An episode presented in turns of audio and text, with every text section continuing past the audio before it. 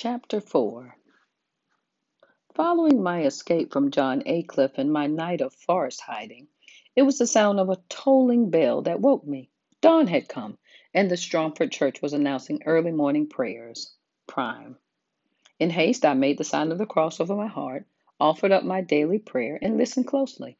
All I heard was the sound of the bell and the muted forest babble, nothing to alarm me.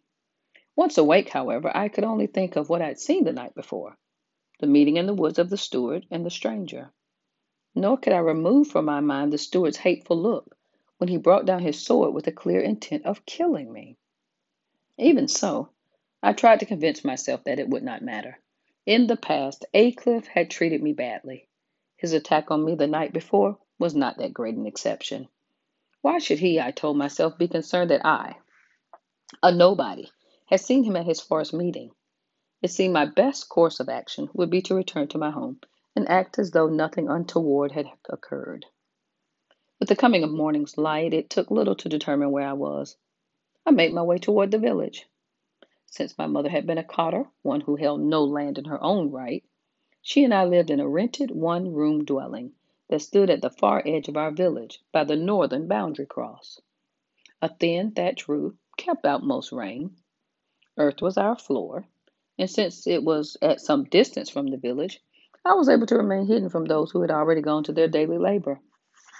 I was just about to emerge from the woods and run toward our hut when I caught sight of the bailiff, Roger Kinsworthy, and the reeve, Odo Langland. Not only were they carrying pikes and axes, they were heading for my cottage. Unsettled, I drew back quickly and concealed myself behind some bushes to observe their intentions. As they entered our small building, they looked around. Perhaps they were looking for me because they emerged in moments, but then to my great shock, they began to use those tools to pull the structure down.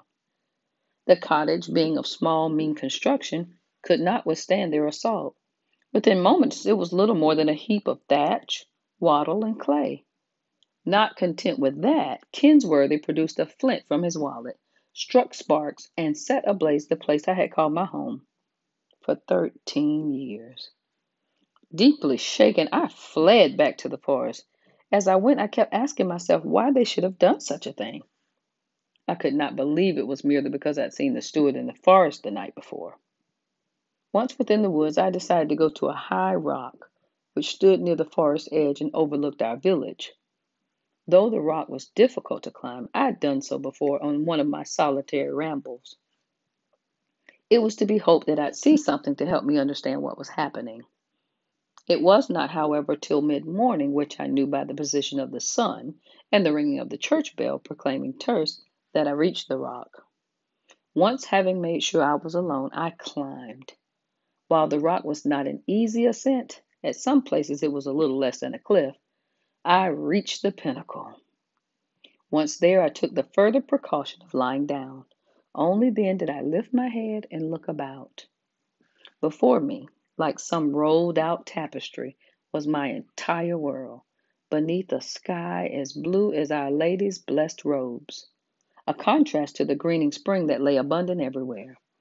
Overhead, swallows flitted, free as birds ever are. To the west meandered the river Strom, glittering like a silver ribbon in the golden sun. At this point, the river ran at a shallow depth. Like most, I could not swim, but for much of the year, one could wade across.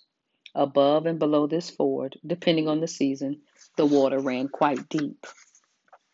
A few paces from the river's bank on the village side stood one of the stone crosses that marked Stromford's western limit. Covered by mystic markings, this cross had been erected where St. Giles had once appeared. There, on the river's low tree lined banks, stood our noble's house, Lord Furnival's Manor, the grandest house I knew. It was where the steward had lived for many years in the absence of the knight. With stone walls two levels high and small windows, the manor was to me like a castle, high, mighty, and impenetrable. Inside, I had never been allowed to enter, but I had been told, was an arched hall with a long trestle table and benches several sleeping rooms, and a chapel. On the walls hung pictures of saints along with ancient battle shields. The lower level was a large storage place meant for the wheat and other meant for the wheat and other foods the village produced. Opposite the manor house, across a road, was the mill, smaller than Lord Furnival's dwelling. It was built of stout timbers with grinding wheels of massive stone. These wheels were turned by the river water delivered by a run.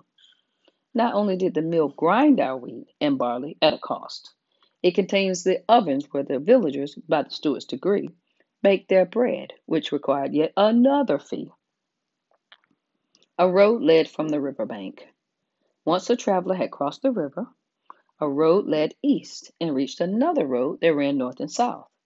Where these roads met, our stone church, St. Giles by the river, stood with its ancient bell. Above and below the church were our dwelling places, some forty cottages and huts of wattle and daub, thatch and wood, dirt and mud, all in varying shades of brown. North of the village was the commons, where we peasants grazed our own oxen and sheep. Here, too, were the archery butts, where men of age were required by King Edward's decree to practice every Sunday. It was also the place where the public stocks and gallows stood. The land for growing crops was laid out in long, narrow strips. One of the three strips was planted with barley, another wheat. The final third lay fallow for the grazing of the manor's cattle. As for the two roads that had passed through Stromford, all I knew was that they led to the rest of England, of which I had no knowledge.